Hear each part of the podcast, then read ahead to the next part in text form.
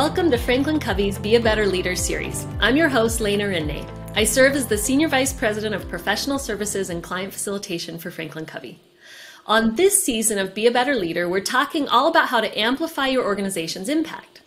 At Franklin Covey, we help leaders develop the skills necessary to lead their teams to greatness.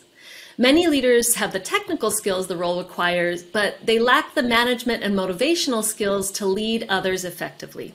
In this episode, we'll be talking about how to amplify your organization's impact by creating collective behavior change. Like many things in recent years, the standard for great leadership has changed. It's no longer enough to keep your people aligned on organizational objectives.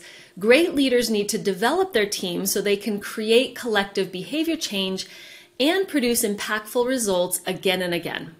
Here with us today to talk about how leaders can create collective behavior change in their organization is Franklin Covey's Executive Vice President of Products for the Enterprise Division, Will Hotaling. Will, thank you so much for being with us today. Absolutely. Thank you so much for having me, Lena, and really excited to, uh, to be here. Yeah, it's so great to have you. Will, there's a lot of talk out there about what leaders need to do to develop their teams and create collective behavior change. And this is one of the many areas of expertise that you have. So tell us, how can leaders do this more effectively in their organizations? Absolutely. So a leader's job today goes so far beyond just helping an organization achieve their goals. They really need to develop the character, mindset, skill set, and behaviors to inspire their teams navigate periods of rapid transformation, and deliver exceptional results. But providing training isn't enough. Leaders, and especially L&D leaders, need to invest in solutions that drive behavior change both individually and collectively. Yeah, you know, Will, you and I are both like L&D nerds. Like we love talking about this topic. We work with our clients and our product on this. So, let's dive into it a little bit more. So, you mentioned investing in the right solutions. So, what do L&D leaders need, leaders need to look for when they're evaluating various solutions? Absolutely. So, I think kind of modern L&D solutions generally fall into a few buckets. So, you have one category which are really content centric learning libraries. Oftentimes, these are platforms that have thousands, if not hundreds of thousands of videos, and they guide the learners through a self directed learning experience. Often, watch a video, take a quiz, watch a video, take a quiz. These platforms excel with scale. They have a ton of breadth to cover every need your organization might have, but they struggle with generating impact. Right? It's really hard for individuals to learn simply by watching a video and taking a quiz. If learning were that straightforward, we would have had textbooks replace teachers centuries ago. At the other end of the spectrum, you have approaches that are less content centric and really people centric, where there are organizations that have great training capability. Often these are coaching organizations that do one on one coaching, or they're more scaled training experiences where there's less of a content focus and it's really focused on the best possible instructor leading a classroom environment and creating a space for individuals. These approaches are, you know, the more people centric approaches are often more like professional therapy than they are traditional training. Harder for learners to develop skills and more an exploration of their existing leadership experience and some of the challenging relationships that they have. Um, then there's a third category of solution that's really a technology centric solution. These are often the LMSs or LXPs that are really containers to take content and then put it onto these platforms to then guide learning pathways. Um, and at Franklin Covey, our goal is to actually uniquely combine all three of these different approaches. So we have our own content. So we're not just a marketplace, we're not just a technology platform. We have our own principle centric content that's been, you know, tried and true, tested by organizations for decades, focused on about 12 different leadership capabilities and about 40 different skills. We also offer people, so we offer a coaching experience one on one. We also offer facilitated courses taught by subject area experts who can create that space for introspection and reflection. And then we also have a technology platform that powers the learning experience, both the learning experience we've created, and then also we're adding more features and functionality to allow clients and companies to bring their own kind of uh, content onto our technology. So, I mean, just just to summarize, the, the industry as a whole, the L&D industry as a whole right now, has solutions that are content focused, there are solutions that are really people focused, there are solutions that are technology focused. And our goal is to kind of uniquely combine content, people, and technology to drive that behavior change at scale.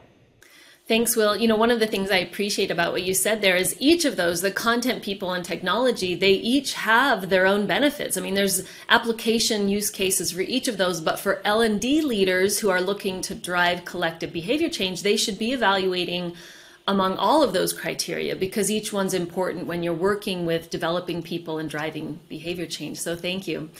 So when we're talking about L&D programs, there's this concept of active learning that takes place. So can you talk a little bit more about active learning and why that's important for a solution as well? Absolutely. So prior to to starting, so I started a company, Strive, five and a half years ago. We were a management training leadership development platform that was acquired by Franklin Covey. But prior to starting Strive, I spent three years working at a startup called Minerva, where we raised $175 million to build a university from scratch. And the founding dean of Minerva was a guy named Dr. Stephen Kosslyn, who previously was the dean of social sciences at Harvard, uh, ran the Center for Advanced Behavioral Science Research at Stanford, and he's one of the world experts in the science of learning. Um, and he would always say to our faculty and to our students at Minerva that 30 years of research can be boiled down into one short sentence, which is active learning is better than passive learning. A lot of what happens in kind of modern training experiences in K 12 classrooms and in university classrooms is passive learning. It's the idea of the professor, sage on a stage, lecturing an audience of people. In the corporate training environment, that might be the video and quiz experience that I discussed earlier, where what you do is you just listen to somebody talk, and then ostensibly you're gonna, you know, change your behavior in the real world. Um, real learning, real behavior change requires an active process of intentional application. So you might have heard of the term the Kolb adult development cycle, this idea of um, kind of getting people to reflect on how they perform today, absorb content, reflect, and then, uh, sorry, absorb content, practice, and then apply it.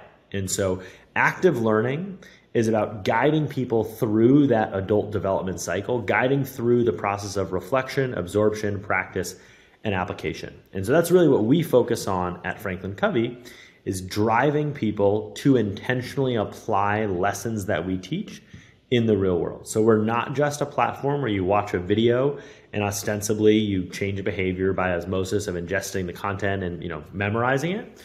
We're not just a training company that organizes the sage on a stage person at a conference room telling people about the new latest leadership trend, fad, skill, lesson.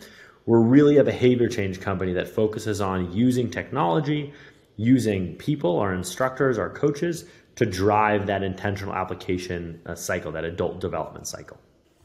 You know, I can think about the most uh, important and impressive learning environments I've had, and even the leadership lessons that have actually changed my leadership. And it is exactly what you said. I, I might have insights by reading a book or listening to a podcast or a conversation, but the ways that I've actually become a better leader have required all of those things you just talked about. It's not just learning an idea. So, so thank you. Really, such great information. Uh, Will, thank you so much for joining us today. It's always a pleasure to spend time with you. Absolutely, yeah. Thank you so much for for having me, and really interesting always to kind of talk about the science of behavior change, science of learning, and how kind of our solution brings that together and and drives great outcomes for our clients. Thanks, Will. The secret really to driving behavior change at scale is to invest in solutions that are based on timeless principles of human effectiveness and equip every person in your organization with the mindset and behaviors that they need to reach new levels of performance. Thank you for joining us today. For more helpful resources, visit us at franklincovey.com.